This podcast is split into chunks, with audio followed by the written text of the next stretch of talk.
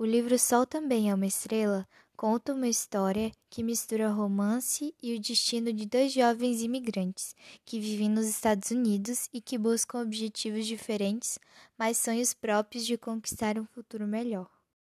Natasha Kingsley é uma garota jamaicana que vive com seus pais ilegalmente nos Estados Unidos desde os 8 anos de idade, mas ela está prestes a ser deportada e só tem mais 12 horas no país.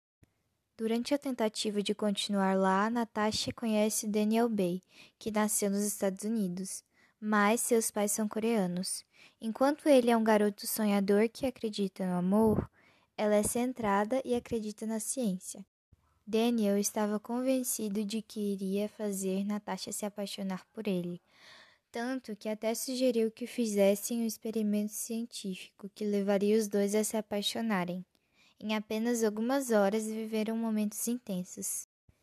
Ela tenta entrar em contato com agentes de imigração, porém, o advogado que poderia ajudar no processo de deportação sofreu um acidente e mentiu sobre detalhes que poderia ajudá-la para permanecer no país. A inevitável deportação aconteceu, e apesar de todo o caso do destino, eles se separaram. Durante um tempo conseguiram manter contato, mas acabaram se afastando por conta da distância. Alguns anos se passaram e, por coincidência, eles se reencontram no avião.